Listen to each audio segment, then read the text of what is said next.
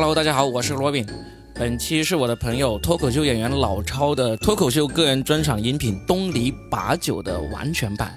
这是我第一次在说的全是梗的专辑里面有史以来第一次放脱口秀专场的音频啊，请大家仔细收听。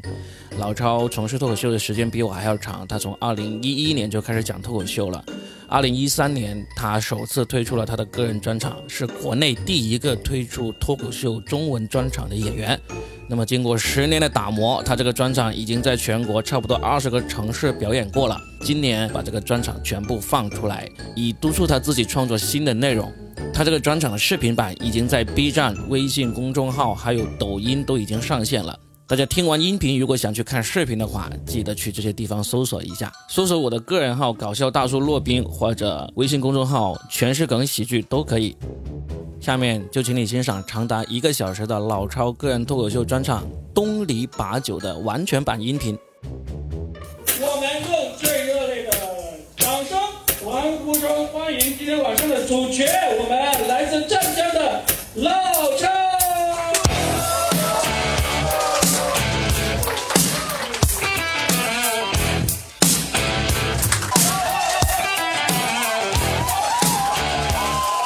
可以了，可以了，可以了，可以了。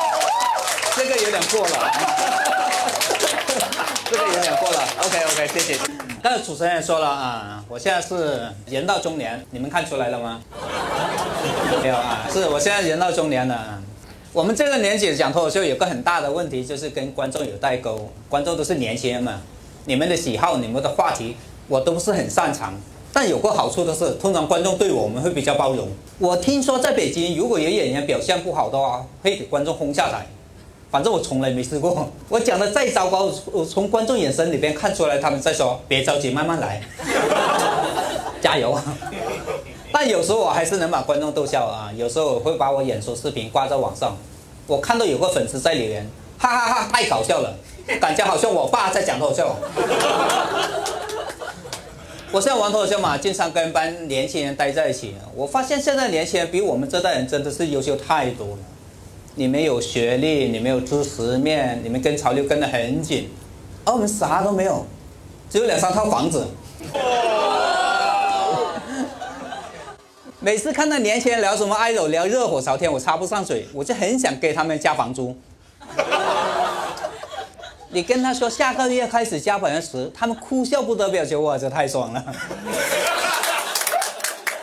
我们每代人都会有自己的偶像，嗯，你们现在偶像可能是蔡徐坤啊、易烊千玺啊，我们这代人也有啊。你们猜我的偶像是谁？刘德华。刘德华啊。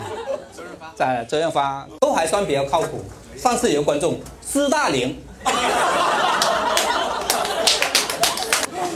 现在有些年轻人都不知斯大林是谁啊？斯大林就是当年台湾四小天王之一，金城武、吴奇隆、李志颖、斯大林。开玩笑，开玩笑啊！我的偶像是 Michael Jackson 啊。来了，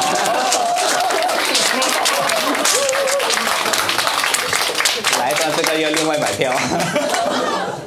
我曾经有段时间非常痴迷的喜欢 Michael Jackson。我痴迷到什么程度呢？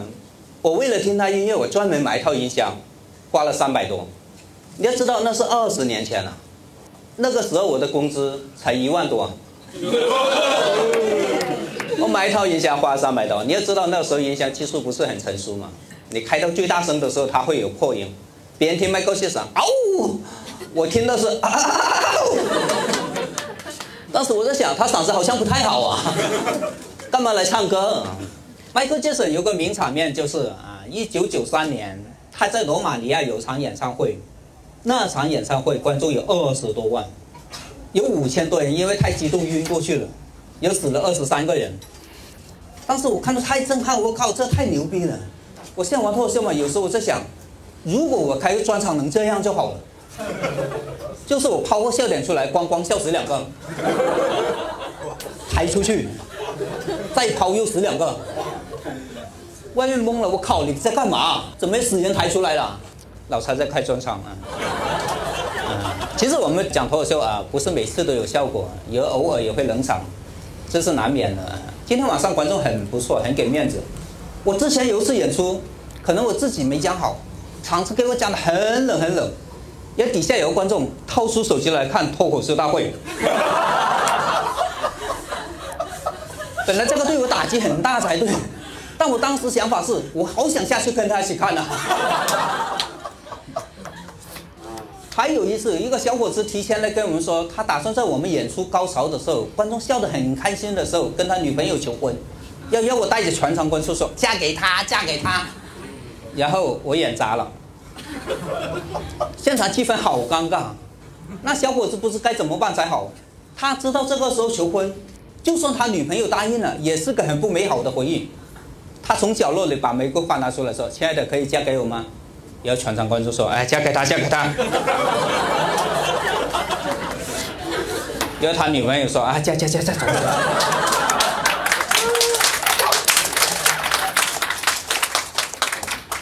张学友有首歌叫做《他来看我的演唱会》啊，说一个女孩失恋了，一个人去看演唱会，也哭得稀里哗啦的。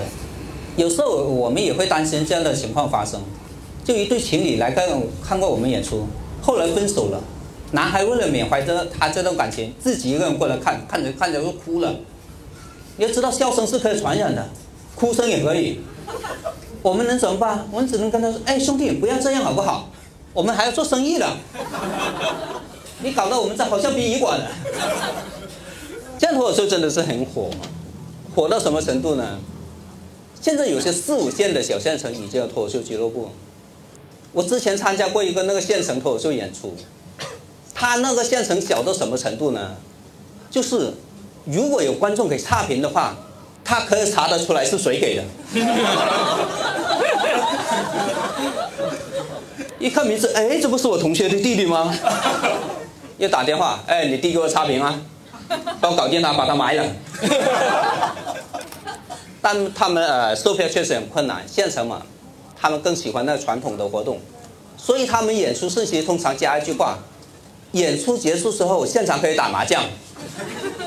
他维持脱口秀俱乐部运营的方式就是打麻将抽水，但他们水平确实很一般啊，经常冷场，一冷场观众也很直接，要不我们先开台吧？你在旁边讲，我不不会影响我们的。啊，真的是啊，所以我们脱脱口秀演出啊，最害怕一种观众就是那种热恋中的情侣，嗯，他经经常在底下聊天，影响你演出。有次我演出啊，我想看一下后面，我最后个上台嘛，我想看一下效果，坐在后面那排去，旁边一对情侣一直在聊天，我很想跟他说，嘘，别说话，但我不敢，我很怕他怼我。你自己不会带女朋友吗？最主要的是，等一下我还要上台，我很怕他说，哎，这不是刚才那个傻逼吗？我们不要笑啊。所以我们很很很很喜欢那结婚七年以上的夫妻啊。他们真的很冷静，一坐下来，这个靠这边，那个靠那边。你跟他互动的时候，你是一个人过来的吗？还有他，还有他，还有他。啊，还有一种观众比较难搞，就是啊那种年纪大、上了年纪的人。通常人上了年纪之后，通常是笑点会比较高，你很难逗得笑他们，而且他怒点会变低，很容易生气的。有一次演出，我在门口背稿，有个大叔过来问我，我不知道叫他大叔合不合适，他就大我两三岁。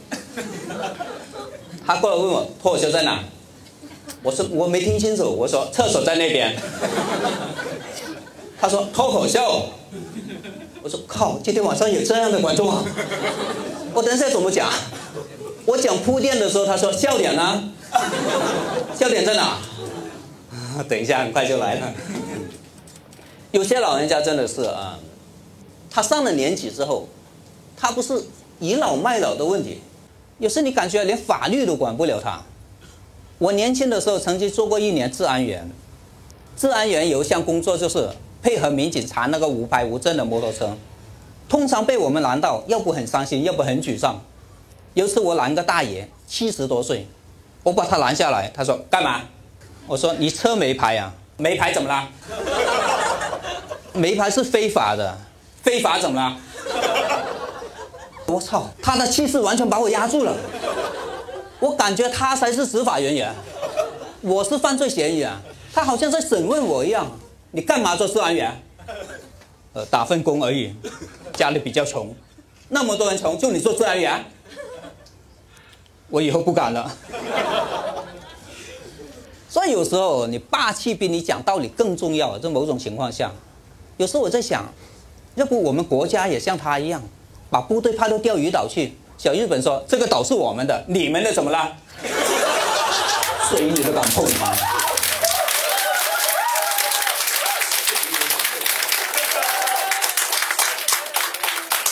啊，我也快到那个年纪了。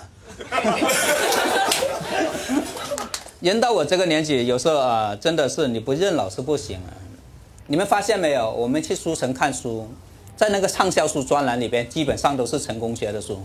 二十五岁之前必须要明白的道理啊，三十岁之前必须要完成的事啊，好像我们这个年纪的人完全被遗忘一样。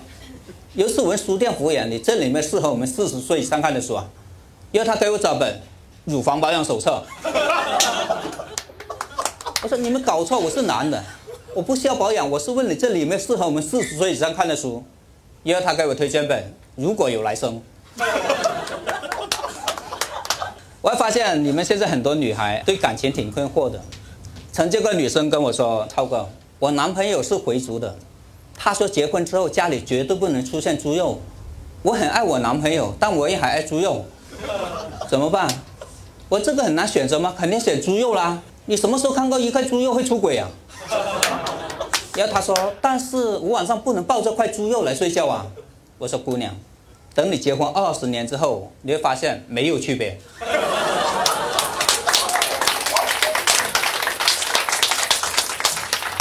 你结婚二十年之后，你抱着你老公跟抱块猪肉是一样的。如果一定要说有区别的话，区别就是你老公会说话。你半夜去抱他的时候，他会跟你说：‘哎，今天晚上好累。’”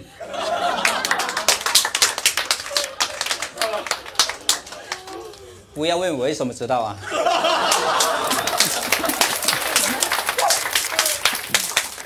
这个尺度还可以吗？可以可以可以。没有了没有了。我发现对这个内容的接受程度啊，就是大尺呃大尺度内容接受程度最高的城市是香港。香港真的是很开放、很西化的城市。他不对这个内容，他不是接不接受的问题，他是很期待啊。我有次去香港演出，我跟他们说，我段子有点尺度，你们可以接受吗？他说来呀。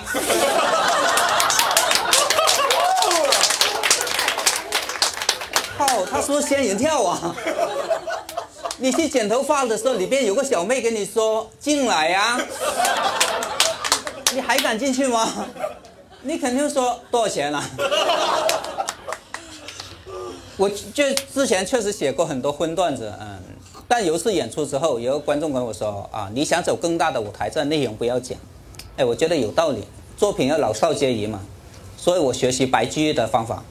大家知道白居易每写首诗就会找个老婆婆读给他听，直到老婆婆听懂了，他才会满意。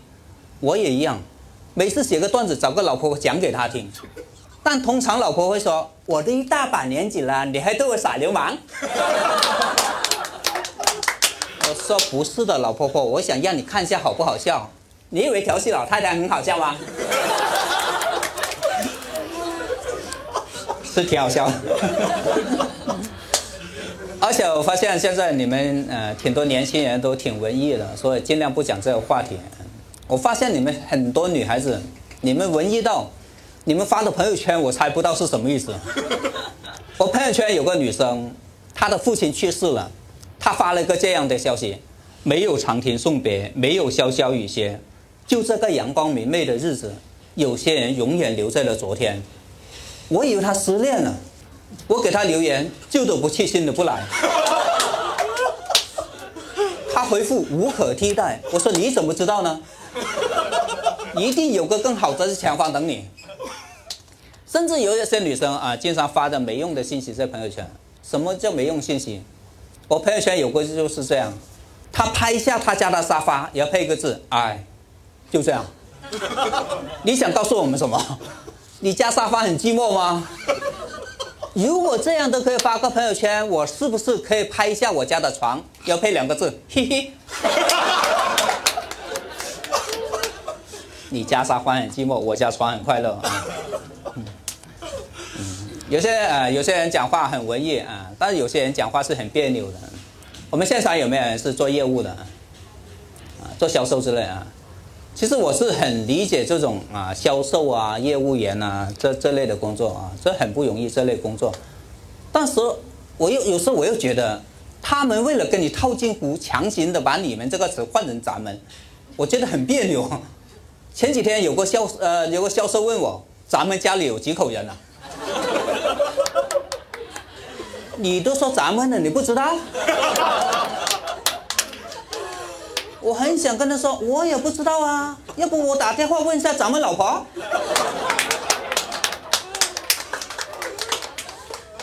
我不知道你们发现没有，我们中国人是很不擅长跟陌生人打交道的。老外坐电梯跟呃看到陌生人都会说 morning，我们不会的。今天早上我坐电梯一进去，里边有个人跟我目光一对接，跟触电了一样，好像他对我点一下头，我就爱上他一样。本来他看那电梯广告已经有点表现，要回头看了我，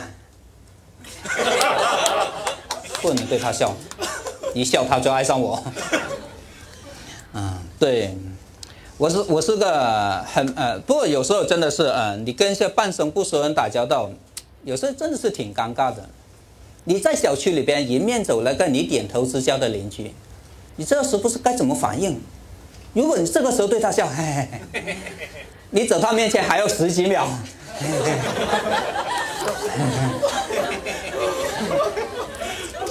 你走他面前你已经面瘫了，所以每次遇到这样情况，我假装看手机，要到他面前说：“哎，你好。”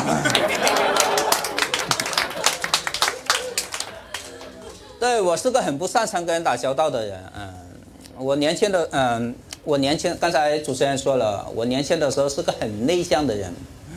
呃，内向到什么程度？你们现在有个词叫直男，在我们那年代叫榆木脑袋，就是不开窍的意思。我从来没有主动追求过女孩子，不要说追女孩子，就算有女孩子给我发出什么信号，我都可以很很完美的躲过的。我读书的时候，曾经有个女同学跟我说，她说：“哎，我知道那个什么路有个炒河粉很好吃。”哎，我说是吗？晚上我去试一下。他说：“我带你去啊，不用，我应该找得到。” 他说：“你找不到的，那地方很偏的。”然后我叫他画了张地图。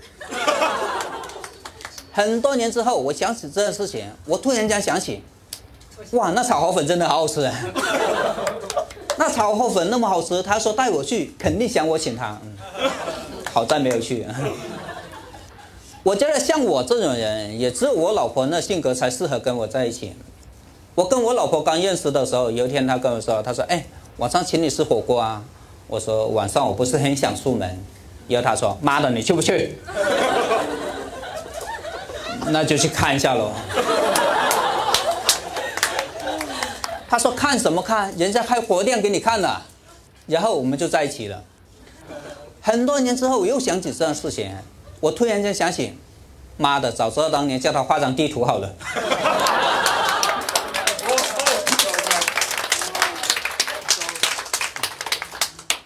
我们结了婚的观众应该都知道，有时候你老婆问你问题，她不一定是征求你意见，她就是走个流程而已。前几天我跟我老婆去外面吃饭，她问我你想吃什么，我说我想吃什么，可以吗？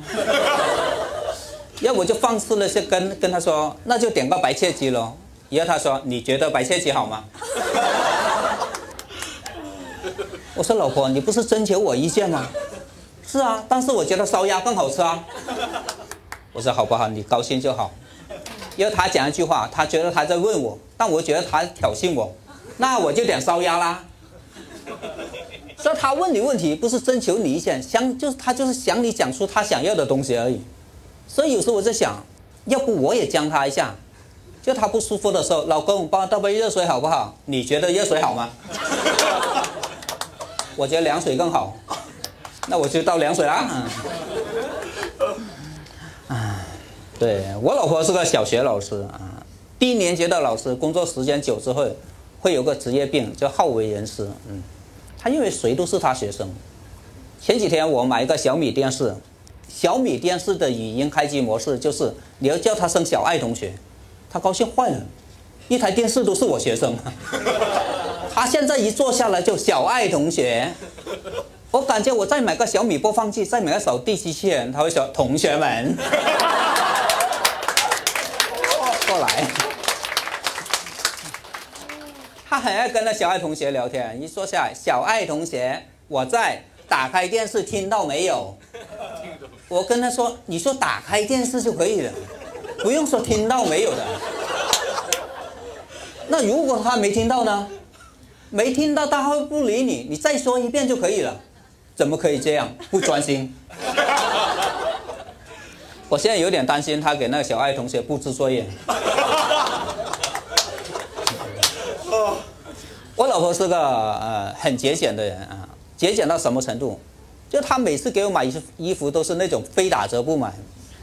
她有一次买件那个非主流的衣服给我，我不知道现在哪里还能找到这种衣服，就是身上有一百多种颜色的，下摆一边长一边短的。我第一次穿这个衣服，从上面往上扣扣扣扣，哎，怎么对不起啊？要从下面往上扣扣扣扣，哎，怎么对不起啊？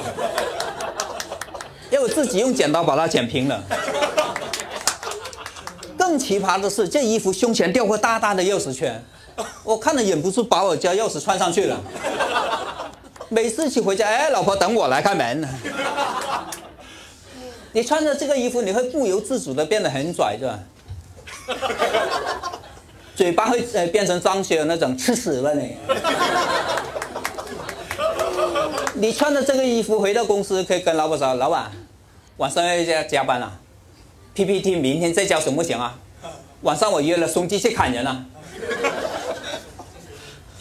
啊，有时候我觉得他真的是很烦啊。他每次出差也好，去外地回来也好，都要我开车去接他。我跟他讲了很多次，你在那里打个滴滴回来，无论从时间成本也好，经济成本也好，都是比较划算的。但是他还是要我去接。我分析了下，可能有人在等他，感觉会比较好一点。你叫滴滴形象没那么好，这个车怎么还不来啊？什么鸟事情啊？但如果有个人在等他的话，他可像王者归来一样，一拉车门开车，这感觉是很爽的，就好像你在 K T V 跟服务员说开瓶 S O，是很豪气的。你不可能在大排档跟老板说开瓶啤酒，拿五个杯子。要老板过来跟你说，先生，我跟你确认一下，你刚才点的是青岛啤酒，在我们这里卖八块钱，开。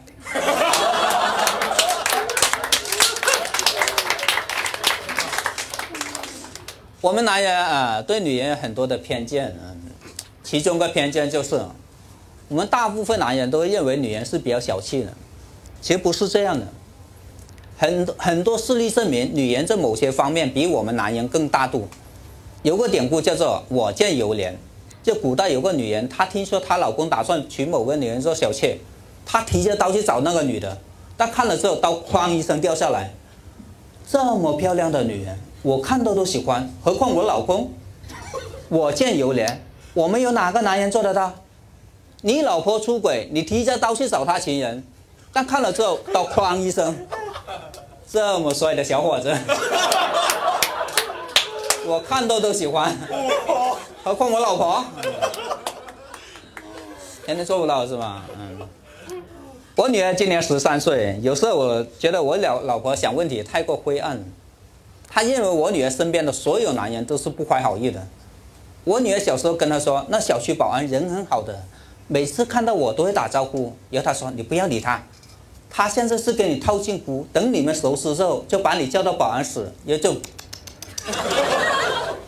我说你不能这样教育他的，你这样到时候他出到社会之后会有那个社交障碍，到时领导跟他说你过来办公室一下，然后他说干嘛？有话再说。男人没个好东西，因为他不知从哪里学的防身术，跟我女儿说，如果有男人想侵犯你的话，你踢他下裆，然后指着我说去试一下。其实我们做父母的人，呃，都尽量想提供最好的环境，给最好的条件给自己小孩。我也一样，我女儿读到小学二年级的时候就跟我说：“老爸，我有些同学已经去过两次欧洲了。”意思很明白哦。我说好吧，只要你考试考了一百分，我就带你去广州。这个世界有五大洲：欧洲、非洲、亚洲、广州、惠州。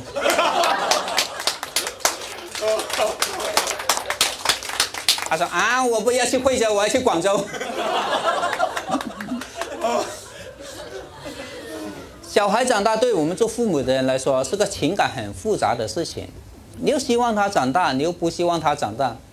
我女儿小时候对我是很崇拜的，总是缠着我问爸爸：“爸爸，宇宙是什么意思啊？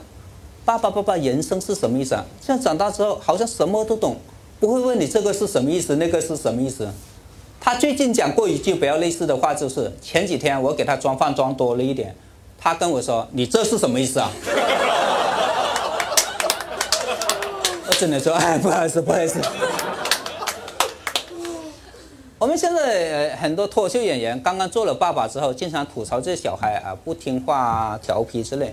我就说：“你知足吧你，他现在很小，还会黏着你，等他慢慢长大之后，你会慢慢失去他的。”我女儿小时读到小学高年级的时候，嗯，上学就不需要接送了，她自己去。有时候我睡午觉睡得迷迷糊糊，我想看她去走了没有，我叫她宝宝。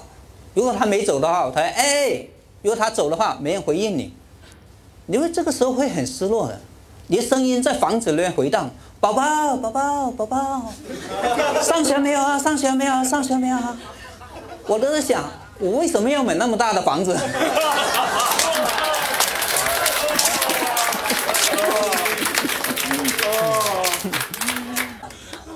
现在读到初中之后啊，现在他对你有点疏离感，这个时候你更失落。他现在他放学回来，我跟他说回来啦，他说嗯，进房间去了。我说哎呀，这么酷，好像我小时候啊。这样发展下去还得了啊？等他读到高中，我跟他说回来啦，他说你没长眼睛吗？有时候看到他对你这样，你会有点伤心。有时候想，难为我小时候对他那么好。早知道小时候我也这样对他好了。爸爸，爸爸，宇宙什么意思啊？你没长脑子吗？现在长大之后啊，开始会有点叛逆的行为。我最近在思考过问题：为什么美国人可以从来不打小孩？我们的小孩你不抽他两巴，他不会老实的。过去把饭吃完，听到没有？我不要，跳！那你把饭拿过来啊，很有用啊。美国人是从来不打小孩的。后来研我研究的结果是，美国是个私人枪支合法化的国家。他不是不想打，他是不敢打。当美国吼他小孩的时候，过去把饭吃完，听到没有？他的小孩只是要把目光移到那放枪的柜子上面。他老爸那吃太多也不是很好啊。我们现场有没有人是支持枪支合法化的？应该没有啊。对我们国家真的不适合枪支合法化。我们中国人那么喜欢打小孩，万一哪一天他叛逆起来了，他会不会掏出枪指着你说：“作业我是不会完成的，你自己看着办吧。”特别现在放开了二胎、三胎，你有多个敌人？你小孩用枪指着你说：“作业我是不会完成的。”要你掏出枪来指着他说：“你以为只有你才有枪啊？”要你后脑勺又顶过来一支枪，他是我弟弟。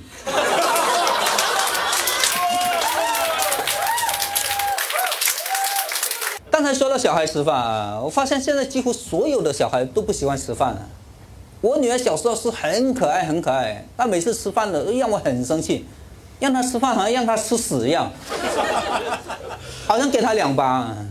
但我们受过教育的人都尽量提醒自己，尽量不要打小孩。当然，只有我们才会这样想啊！你如果问我爸能不能打小孩，他肯定会说不能打死。我们受过的教育都是尽量用肯定的方法去鼓励他啊，所以我在我们家啊，我女儿小时候经常就有这样的情形：我、我老婆、她外公、她外婆几个围着我女儿，哇，好棒哎，宝宝吃口饭哎，吃口饭真是好棒，一饭一顿饭下来要拍几十次手。我们小时候有没有这样的待遇啊？我小时候，我老爸给我装碗饭，地下板凳放，哎，过来吃饭，跟你们喂狗一样。你们现在喂狗都不这样喂，你们现在喂狗的宝宝过来吃饭饭嘞。我们小时候真的是连狗都不如啊！有十几分钟之后，我的晚饭还没吃完，我老爸冚家产啪！有没有听不懂喊嘎馋是什么意思啊？广东话的冚家产翻译成普通话就是全家都死光了。我老爸经常这样骂我。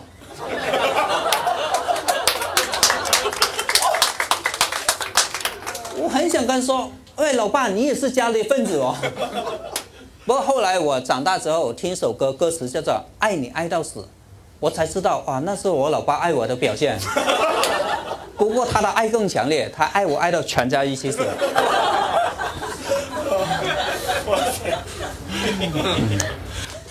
我们小时候啊，经常对一些很小的事情把它看得很严重。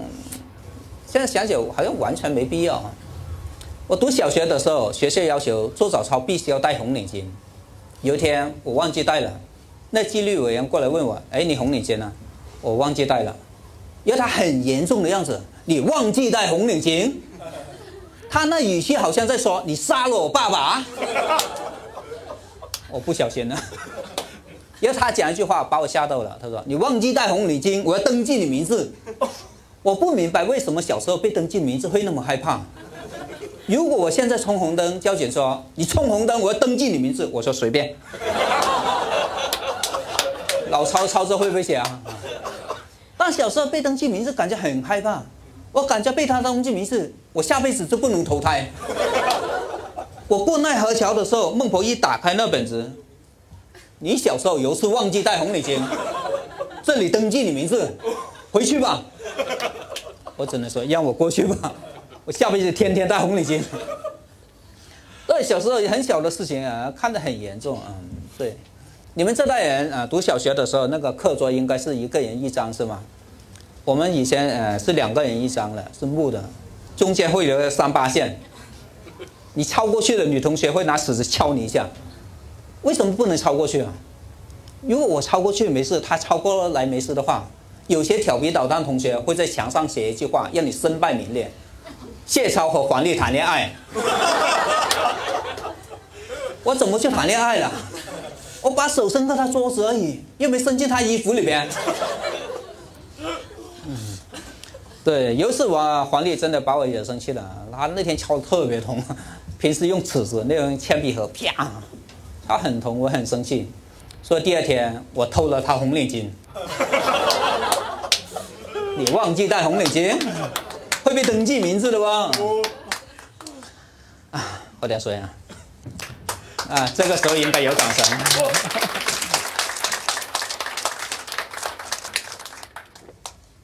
你们看得出来我有健身吗？看出来了。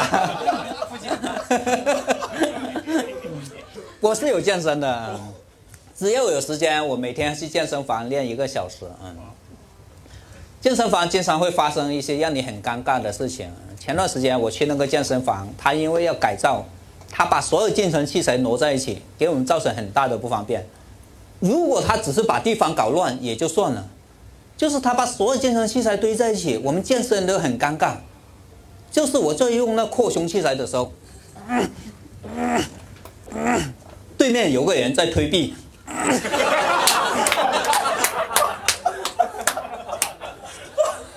本来这里这里这些动作是没什么的，而且是很 man 的，但如果他们面对面，就很猥琐。本来我这个动作要做五组，每组二十个，但我做完第一组之后，确实做不下去了。对面那个人也没有要走的意思，他好像很享受。没办法，我只好去他后面用那个滑艇机。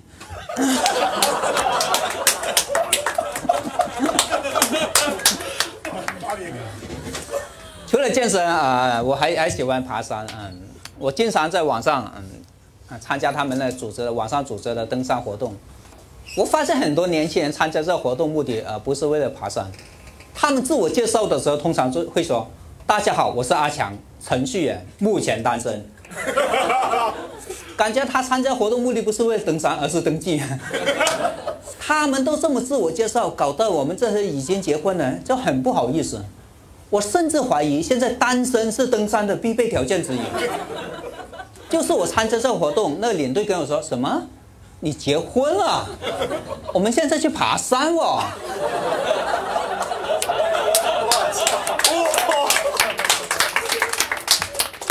呃，我去玩一下而已，我不会动感情的。你还想动感情？你这个渣男！我发现，呃，我觉得，呃，男生追女孩子带她去爬山是个不错的选择。他走累的时候啊，或有点危险的地方，你有机会去拉一下他的手。但是，你最好事先先了解他体能状况。我有一次爬山看到一对情侣，那个女的咚咚咚咚爬上去，有那男的，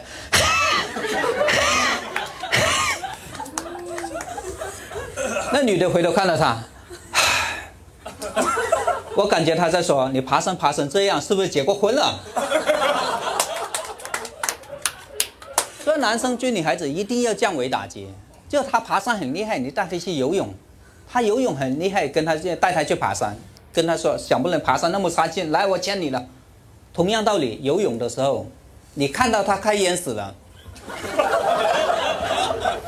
你就说：“，可惜我不会游泳。”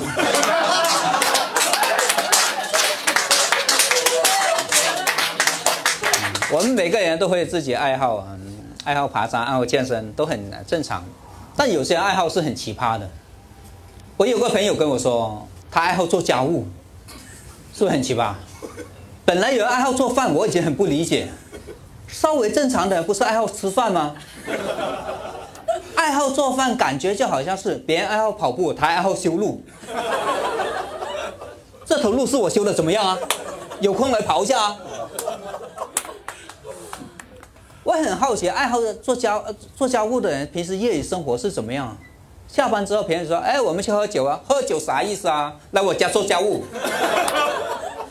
你桌子怎么没擦干净啊？留着养蟑螂啊？根据问。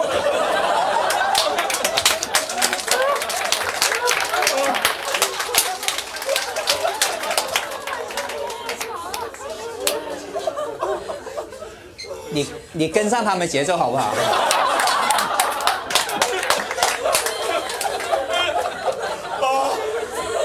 这个头是哪里请来的？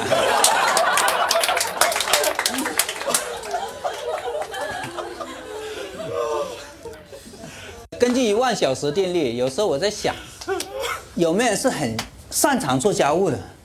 他去朋友家，哇，你房间很乱了，我帮你收拾一下，要咻搞好了。他就说：“哇，这么快，你怎么做到的？你见过凌晨四点的深圳吗？哪有什么天才？不过是你们睡觉的时候，我还是擦桌子而已。”对，我不不爱好做家务啊，但我喜欢养宠物啊。你们你们有人养宠物吗？养猫是吗？啊，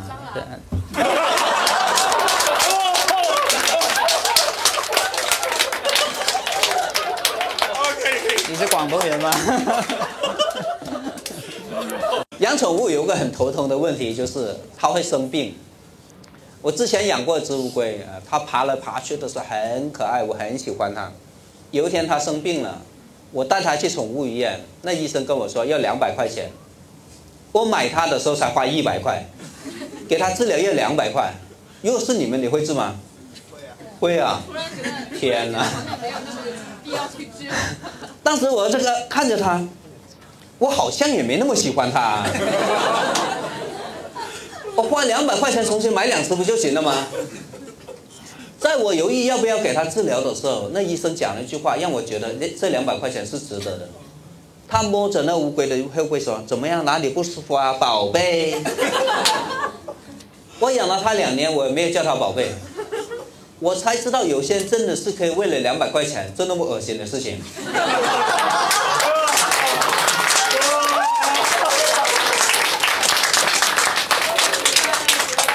然后我又交了两百块钱，医生跟我说：“你过两天来取，他留院观察。”我说：“留院观察，要不要每天给他送饭呢？晚上要不过来陪夜？”，不用啊，过两天之后我去取，那乌龟的状态还是没好转。为呃，那个医生跟我说，病人刚出院都是这样的，你回家调理调理就好。第二天那只乌龟死了。我这个时候我才发现，我花了钱让他治疗，让他帮我把乌龟治死了，我还真的一点办法都没有。我不可能像医闹一样好好吃乌龟，看看感冒就死了，你要赔钱，不可能这样嘛。后来怎么处理呢？你要知道，它是只乌龟，而我是广东人，我就买点红枣枸杞处理了。没有没有没有没有，开玩笑啊！我上次讲这个段子被一个观众投诉啊，你怎么可以吃宠物呢？它是个段子而已，其实我已经把它埋到我家祖坟去了。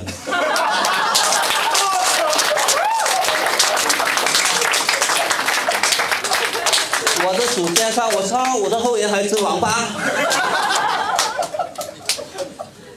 对我我我很喜欢养这小动物啊，乌龟啊、金鱼啊，我养不少。你们有没有听过一句话叫做“鱼的记忆只有七秒”？我不知道这句话是从哪里来的，而且那么多人相信。试想一下，如果鱼的记忆真的只有七秒，在大海里边有条船沉到海底，那一看到不输他们世界的东西，可能会说：“我靠，这是什么？” 要七秒钟之后一回头，我靠，这是什么？要一群鱼围着那条船，我靠，这是什么？我靠，这是什么？然后有一条鱼，它特别聪明，它的记忆有九秒，它肯定笑疯了，这群傻逼！刚才不是刚问过吗？我靠，这是什么？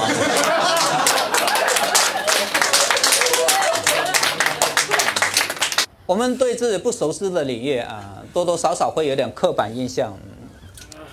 啊，比如说我们呃对东北人的刻板印，现场有东北人吗？有我就换个段子。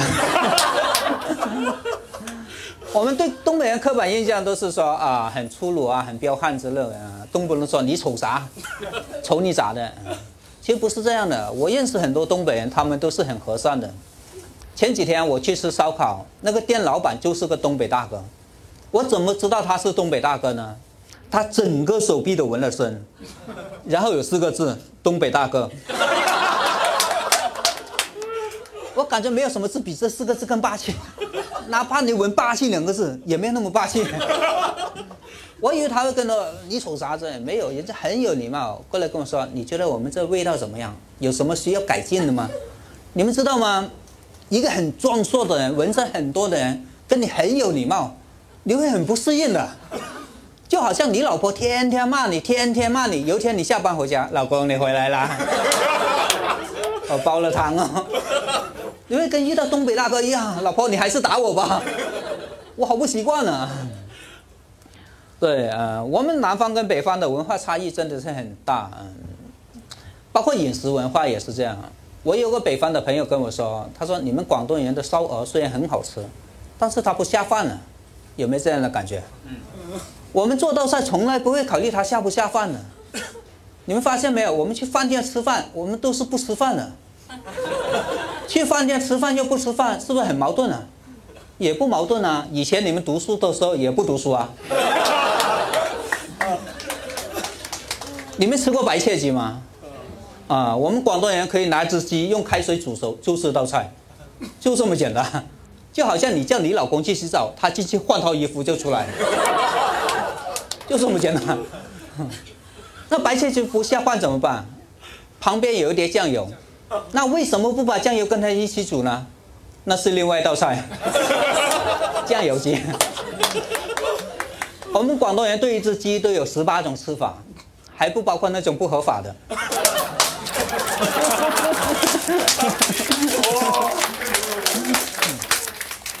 其实我对呃那个北方菜式，我虽然觉得不太好吃，但是也能接受。但有一样东西我是接受不了的，就北方人做的粽子，我感觉没有 没有一个北方人做的粽子是符合我口味的。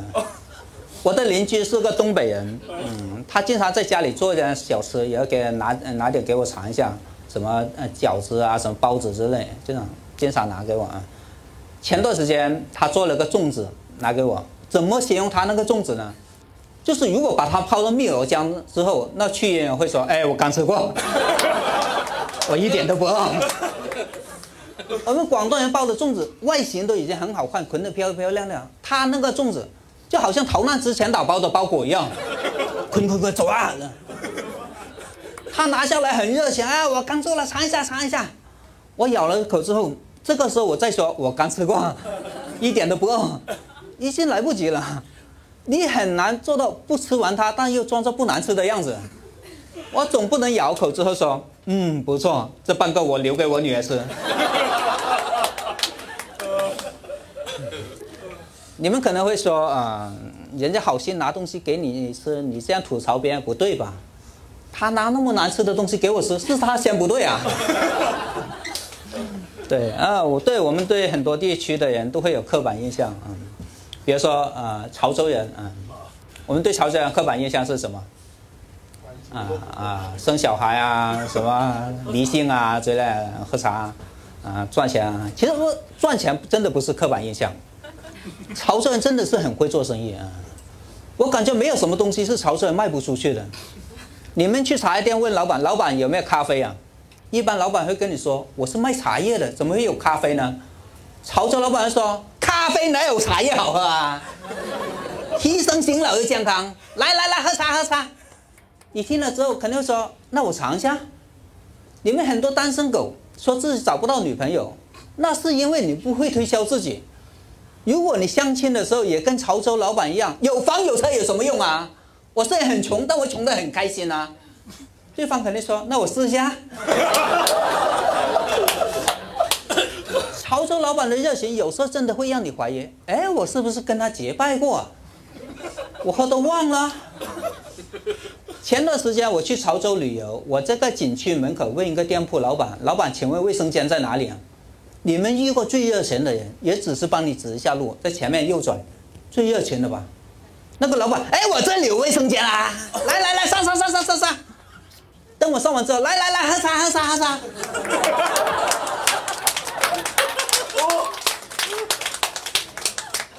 这个时候，你能不能像个渣男一样提起裤子就走人？我已经完事了，下次吧。你做不到啊！我买了两罐。如果我知道我撒这泡尿需要花两百多的话，我宁愿找棵树来解决。所以你还抱怨生意难做吗？如果你是开店的，但凡有客人进来问老板娘，请问有没有？哎，有有有有有，进来进来。有没有废品卖啊？哎，有有有，我老公就是。对，潮州潮州人真的是很会赚钱啊！你们女孩子看到潮州潮州人嫁给他是没错的，就算你嫁那个男人不好。但茶真的很好喝啊！你冲功夫茶的时候，真的会忘记所有的烦恼啊！你跟朋友喝茶，朋友问：“哎，你老婆呢？找隔壁老王去了呗？” 来喝茶，喝茶，喝茶。嗯，潮州人真的很喜欢做生意啊，但我们客家人啊，就么就没有那么有冲劲。我们客家还是喜欢啊，找份工作稳稳定定的样子。嗯，我之前是在体制内工作啊。我之前在龙岗街道办上班，我们曾经接访一个最奇葩的上访者，他的诉求是什么？他要求我们街道办帮他找个老婆。他说几年前我们街道办有个工作人员跟他说，只要你呃找个本地老婆，你可以少奋斗三十年。也答应给他介绍一个，也几年过去了，老婆没找到，那工作人员联系不上了，所以你们街道办要负责。我们跟他说有这样的老婆，我们都不会放过啦，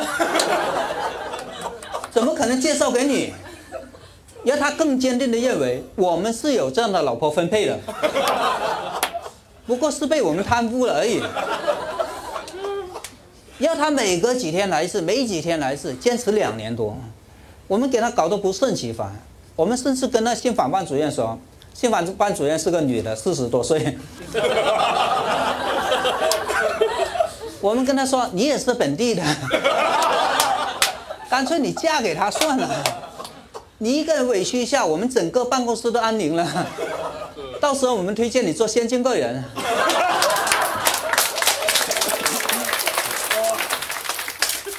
啊，搞得很烦。后来我们打听到啊，他在福田个公司上班，我我们就跟他说，分配老婆这种事情由工作所在地负责，你找福田街道办吧。他说不行，答应给我找老婆是你们龙岗街道办，福田是不会管的。哎，他还是很讲道理的。因为后来我们给他搞得烦得不得了嘛，我们甚至想过在街道办里边找几个中年妇女，你要跟他说，你看我们龙岗本地单身女孩就这几个，你要不要？但我们不敢这样做，我很怕他说，算了，我将就一下吧。嗯，啊，我不知道啊，你们有有没有一种这样的感觉，就是你很确定自己不是同性恋，你的性取向是没有问题的。但有时候你看到个很漂亮或者很帅的同性，你偶尔也会心动，有没有？没有吗？我操，难道是我的问题？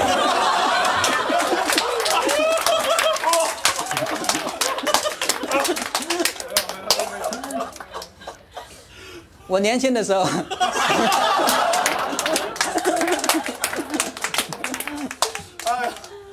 我曾经有一次真的是在地铁上看到个小伙子非常帅，个子高高，皮肤白白，眼睫毛长长，我居然心动了。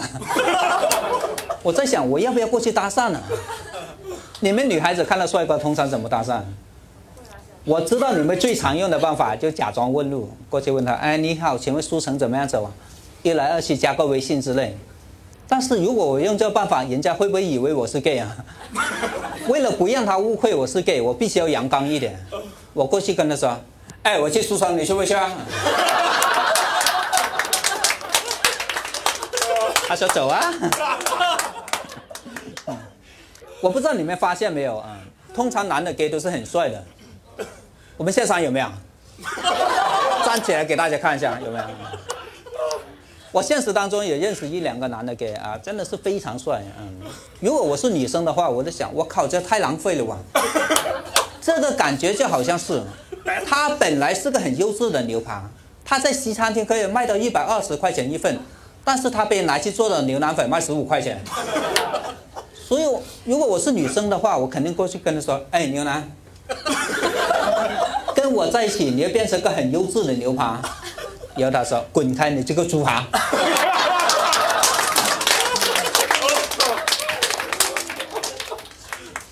对，我们这个呃社会真的是越来越开放，越来越包容。嗯，在我们脱口秀舞台上，至少有两个脱口秀演员公开承认自己是同性恋，一个是成都的潘老师，一个是我们深圳的小新。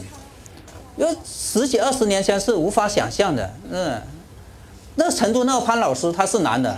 他在台上说：“其实我有男朋友。”然后底下观众哇，很厉害，好像他得了奥斯卡一样。对我们脱口秀演员来说，有这样的掌声欢呼声，我也可以找男朋友的。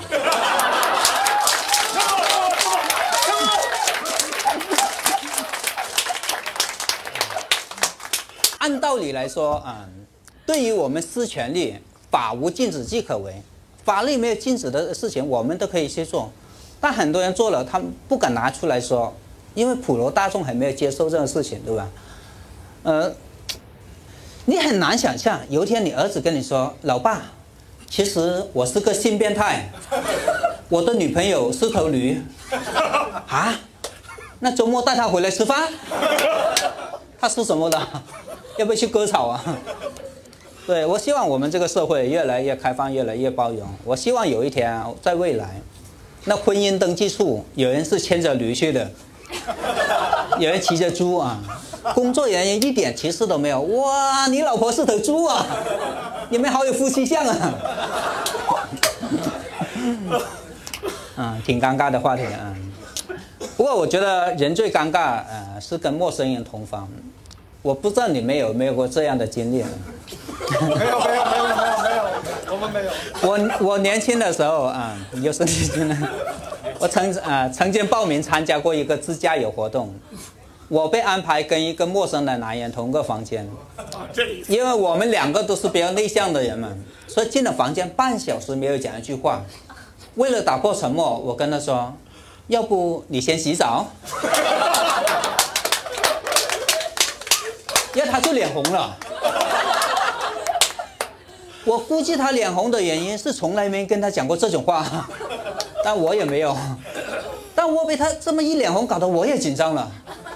我只好跟他说：“那还是我先洗吧。”然后问题来了，因为我没有穿睡衣睡觉的习惯，我这个陌生人面前穿个内裤出来，会不会很不安全啊？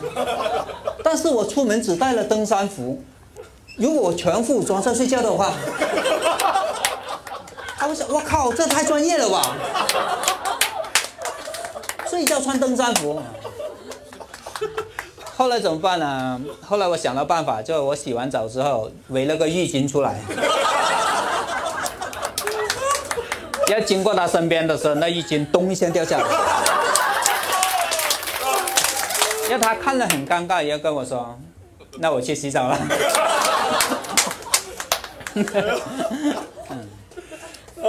其实我们讲脱口秀的人，嗯，通常对一些边缘性的话题比较感兴趣，嗯，比如说，呃最近我特别想了解那些被家暴的男人，他们生存状态是什么样？我们现场有没有男人是被家暴过的？应该没有啊。一个被家暴男人应该不会来看我们这样的演出。他跟老婆说：“老婆，我去看一下脱口秀。”然后他老婆说：“你最近很开心是不是啊？”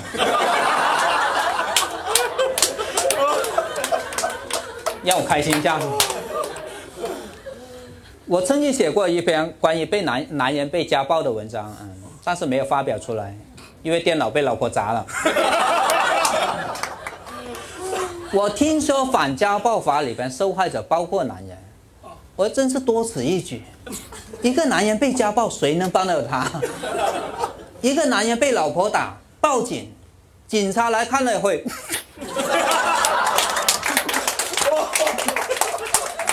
没事，慢慢就习惯了。我讲了，谢谢大家。